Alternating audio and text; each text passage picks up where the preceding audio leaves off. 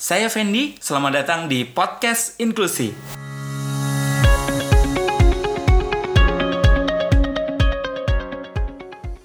Halo kawan inklusi, apa kabarnya nih hari ini? Sebelum kita mulai podcast ini, uh, ini ada update hari ini yang uh, saya update di jam 12 siang tadi tanggal 25 Maret 2020 uh, dari www.kawalcovid19.id masih kaitannya dengan coronavirus dan atau COVID-19 di Indonesia. Ada 686 kasus terkonfirmasi, kemudian ada 601 uh, kasus dalam perawatan, pasien dalam perawatan, kemudian 30 pasien sembuh dan 55 uh, orang meninggal. Itu adalah update terbaru dari COVID-19 yang ada di Indonesia yang saya ambil dari kawal covid19.id jam 12 siang tadi tanggal 25 Maret 2020. Jadi podcast ini adalah bagian dari jaringan Indonesia Inklusi yang merupakan jaringan dari berbagai organisasi seluruh Indonesia yang bekerja untuk menciptakan Indonesia yang lebih ramah untuk semua kalangan atau lebih inklusi untuk semua kalangan dan tentunya untuk lingkungan juga. Nah, tema hari ini nih uh, yang bakal kita bawa di episode pertama podcast inklusi ini adalah masih berkaitan sama coronavirus atau COVID-19 nama uh, officialnya, nama uh, resminya adalah kebijakan work from home atau uh, kondisi bekerja dari rumah. Nah, uh, nanti yang ada di podcast ini tidak hanya saya, tapi akan ada teman-teman salah satu uh, lembaga atau organisasi yang merupakan bagian dari jaringan Indonesia Inklusi yang akan sharing-sharing soal gimana sih uh, work from home atau bekerja dari rumah versinya mereka. Jadi uh, teman-teman masih uh, bekerja dari rumah kan, masih pada nurut untuk stay at home, mengerjakan segala sesuatu dari rumah uh, harus itu ya biar kita kalau bahasa anak mudanya yang kemarin lagi rame di sosial media adalah flatten the curve ya. Uh, biar kurvanya uh, mendatar melandai. Nah ini juga ada uh, info of the day-nya adalah kemarin WHO sudah menyatakan bahwa tidak akan lagi diharapkan semuanya tidak akan lagi menggunakan kata social distancing.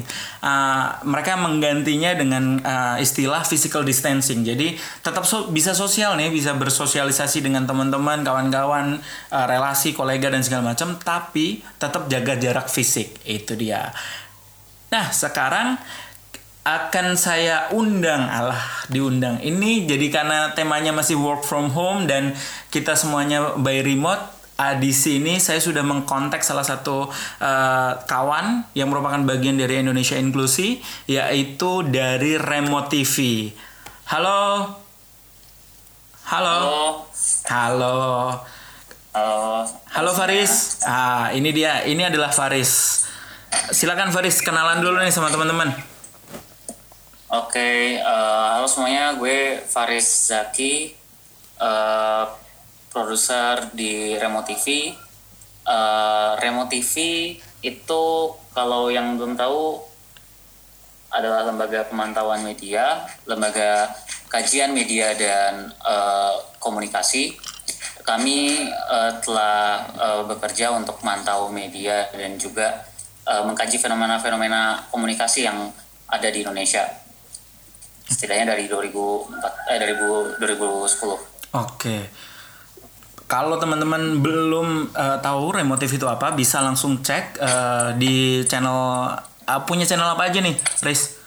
Oh iya, uh, kami punya website di remotivi.org.id dan juga uh, kanal YouTube uh, Remotivi, youtube.com slash remotivi. Uh, serta kalau mau uh, tahu lebih lanjut dan info terupdate-nya bisa cek di media sosial kami misalnya di Twitter ada uh, twitter.com uh, ya at remoTV. Terus juga ada uh, Instagram juga at remoTV juga gitu. Oke. Okay. bahasanya ini kayaknya berat banget ya uh, uh, mengkaji media atau memonitoring media tapi konten-konten yang dibuat kayaknya seru-seru nih ya nggak?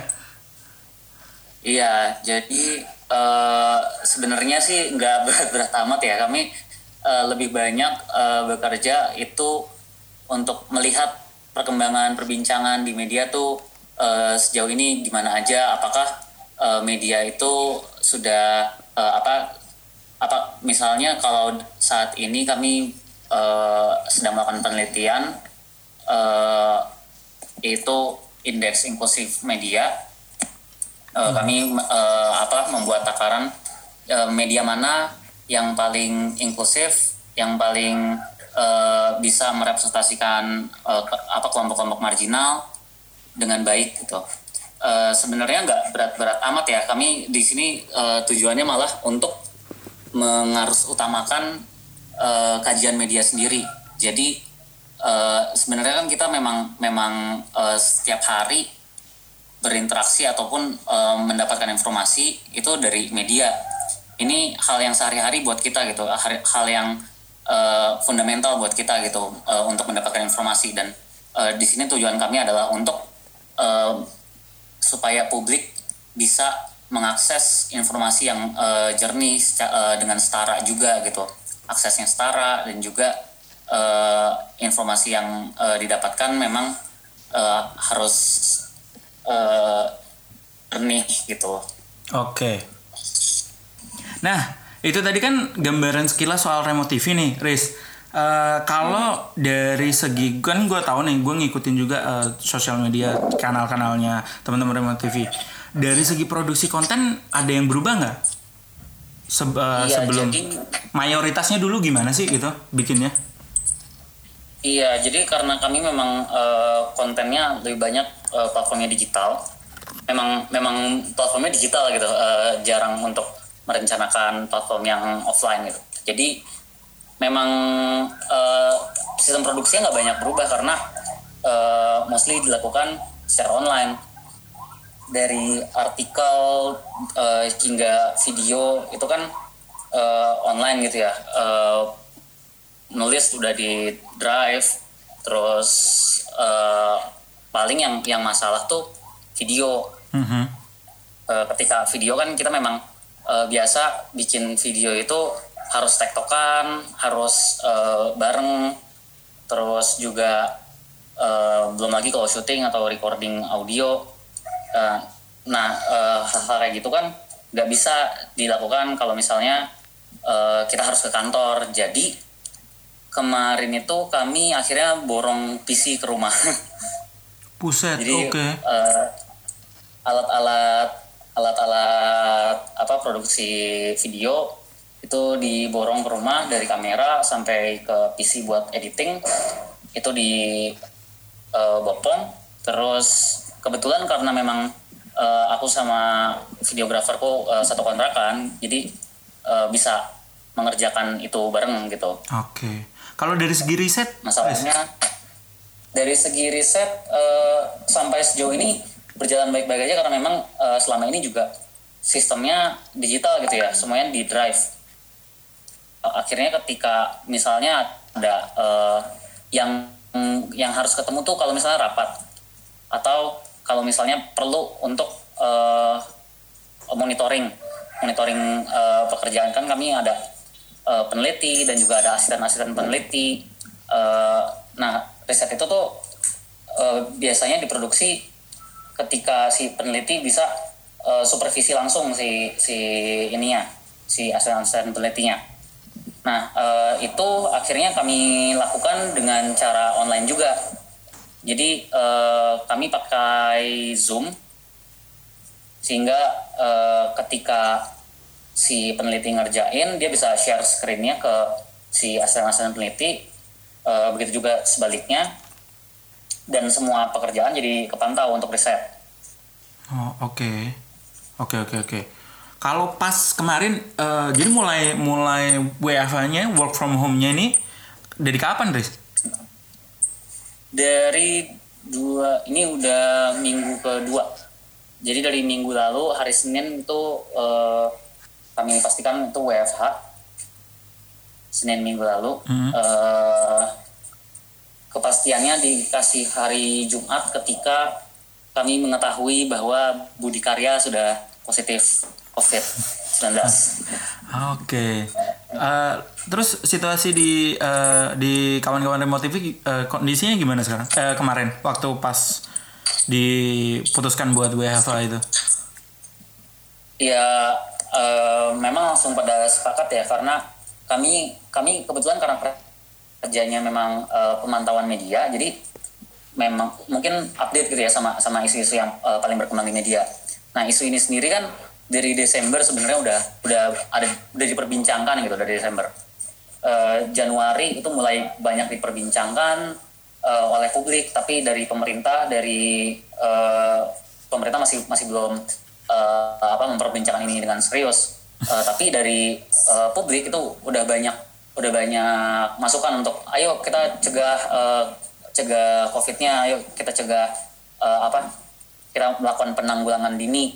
Uh, cuma di Februari baru tuh uh, apa pemerintah mulai kelihatan udah geraknya. Jadi uh, karena mungkin karena karena itu ya uh, karena kami tugasnya uh, apa memantau media jadi lebih uh, ada awareness dari awal gitu walaupun rada telat juga sebenarnya untuk melakukan uh, untuk melakukan WFH dari minggu lalu harusnya mungkin dari minggu-minggu sebelumnya lagi karena uh, apa itu kan udah pasien-pasien yang sekarang juga udah banyak yang uh, kena dari dari Februari itu misalnya. Hmm, iya iya.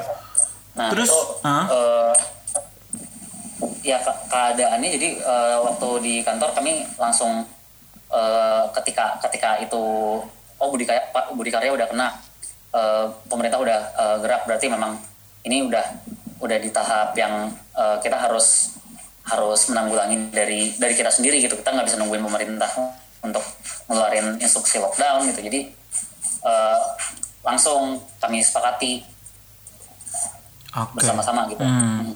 Terus uh, lu sendiri setuju nggak dengan dengan apa ya isu-isu macam lockdown dan segala macam kan rame banget tuh kalau ngikutin media ya ada yang wah ini gawat hmm. nih gitu. Kalau lu sendiri gimana?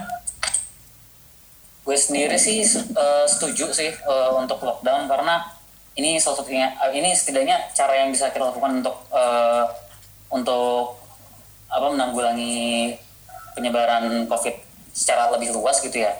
Uh, yang ditakutkan kan apalagi kalau misalnya dalam konteks uh, remote TV sendiri kami kerja di co-working space di mana uh, kami bertemu sama orang-orang uh, baru setiap hari gitu. Uh, apa uh, perputaran orang itu cepat kalau di co-working space kan. Jadi uh, tiba-tiba ketemu sama orang asing ketemu sama uh, apa lalu kenalan lalu berinteraksi gitu kan. Itu uh, membuat membuat jadi lebih rentan juga gitu apalagi hmm. uh, posisinya di pusat kota juga gitu jadi memang menurut aku paling paling aman sih untuk lockdown hmm. uh, terlebih kalau memang kita mengetahui daerah kita sendiri rentan gitu tuh daerah kita sendiri adalah daerah uh, persebaran uh, epidemia gitu. Tapi tempat lu masuk di uh, area area lu area tinggal sama area uh, co-working space itu masuk uh, daerah uh, waspada kan? Oh iya, uh, jadi co-working space kalian di Kuningan itu hmm. uh, adalah daerah yang warnanya kuning tuh kalau kalau misalnya lihat di uh, apa petanya Jakarta apa petanya DKI uh, waktu awal-awal tuh dia uh, waktu awal-awal dikeluarin peta itu setiap budi tuh udah warna kuning sendiri. Uh, dan daerah-daerah sekitarnya itu udah merah udah daerah yang rawan. Daerah-daerah uh, apa misalnya di selatan ada Mampang Perapatan yang emang udah jadi uh, apa tempat persebarannya gitu udah ada pasien yang kena. Di sebelah baratnya uh, ada uh, daerah apa Senayan gitu yang yang pusat kota juga ya yang ramai juga gitu kan jadi ya paling bijak sih untuk untuk menghindari keramaian itu sih. Ya eh, bener banget sih. Terus ada uh, yang strategi-strategi yang lu lakuin sama temen-temen remote TV so, uh, soal kan kondisinya kayak ini nih, ada adaptasi nggak dengan up, uh, rencana kerja lu uh, dan teman-teman? Karena kan otomatis banyak banget nih kawan-kawan uh, yang terutama yang kerja bareng masyarakat harus putar otak nih gimana caranya. Kalau lu sendiri sama teman-teman?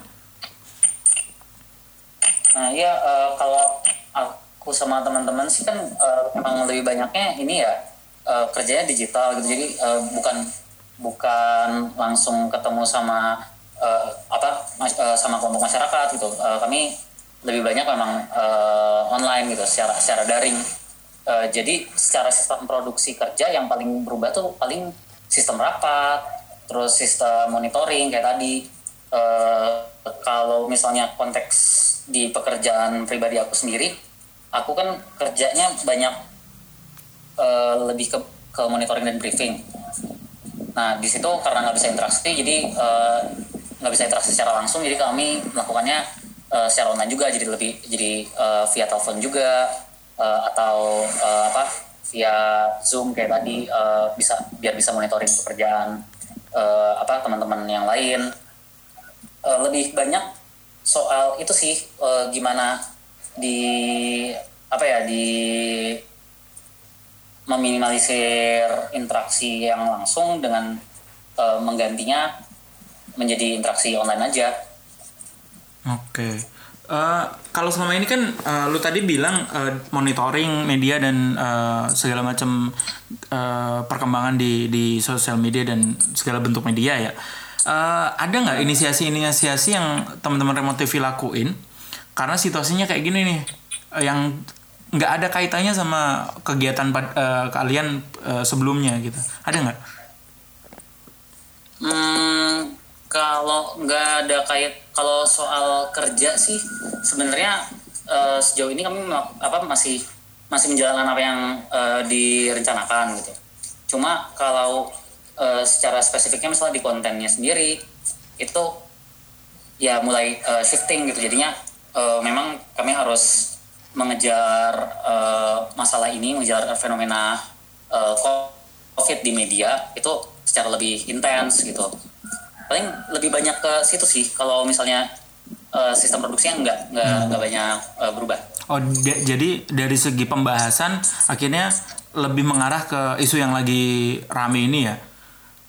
Iya, uh, memang uh, apa bukan cuma karena lagi rame aja, tapi karena memang uh, ya memang harus di harus ditekan gitu. Isu ini harus uh, harus uh, kita gaungkan terus karena masih banyak yang kami lihat uh, perbincangan yang yang nggak nggak jernih gitu. Misalnya uh, banyak tercemar uh, hoax perbincangan soal misalnya kayak yang yang mudahnya aja kayak hand sanitizer yang dibuat uh, asal-asalan gitu atau uh, apa hoax hoax soal teori konspirasinya COVID-19 itu buatan uh, senjata biologis buatan siapa. Itu kan banyak gitu isu-isu kayak gitu yang uh, belum lagi uh, gimana kita bisa menekan pemerintah supaya komunikasi krisisnya lebih baik gitu supaya lebih tanggap dalam menanggapi krisis. Nah uh, lebih banyak shiftingnya ke sana ke arah uh, isu gitu. Terus pendekatan lu untuk uh, uh, produksi konten-konten yang bisa neken kayak gitu uh, gimana, Riz? Uh, pendekatannya ini sih uh, nggak banyak berubah dari selama ini juga. Pendekatannya lebih banyak kalau yang cara-cara baru misalnya kemarin tuh ya uh, ada masalah juga kan di di media tuh nggak pakai misalnya nggak ketika ketika ada konferensi pers dari uh, Jokowi gitu atau dari Terawan itu sering kali media lupa untuk uh, menempatkan interpreter Nah, uh, itu misalnya misalnya uh, misalnya isu itu isu isu aksesibilitas berita soal COVID, uh, informasi soal COVID nggak aksesibel gitu.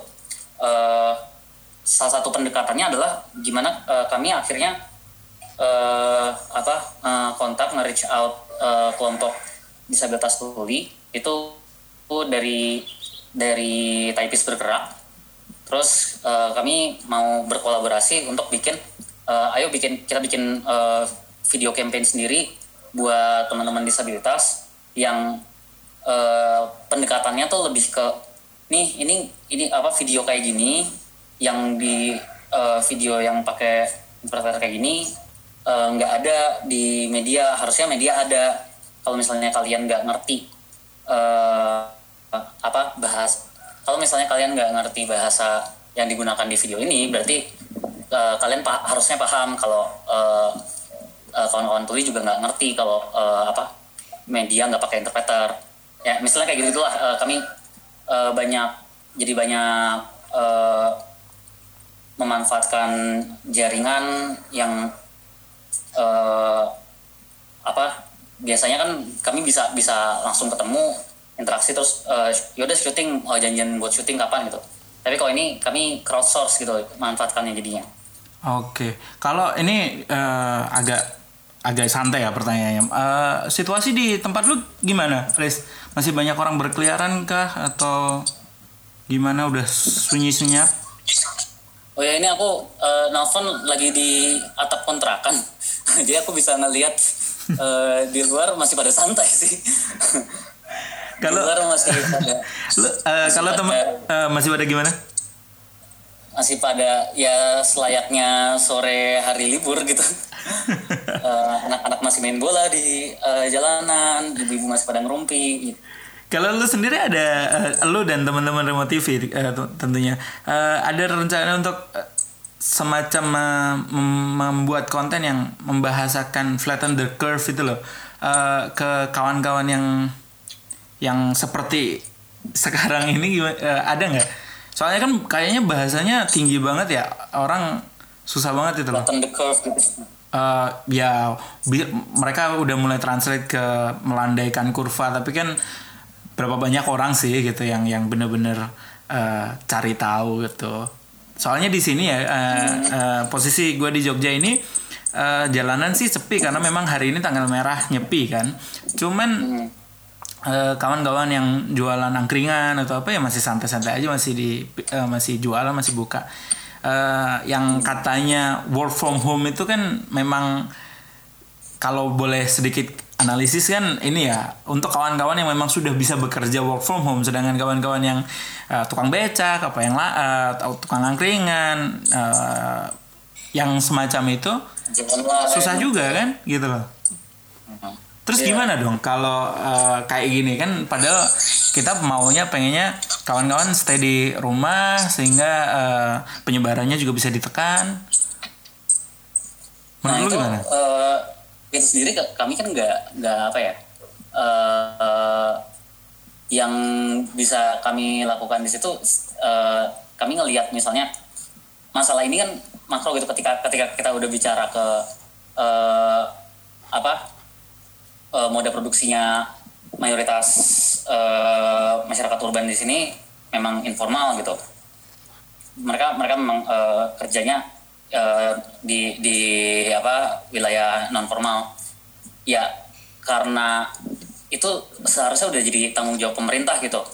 Tapi di satu sisi pemerintah masih uh, masih kekeh untuk ya udah menjalankan menjalankan ini seperti biasa aktivitas uh, bisnis uh, seperti biasa uh, dan juga uh, tidak ya tidak melockdown atau memberi insentif kepada uh, publiknya yang rentan gitu kan pada masyarakat yang rentan.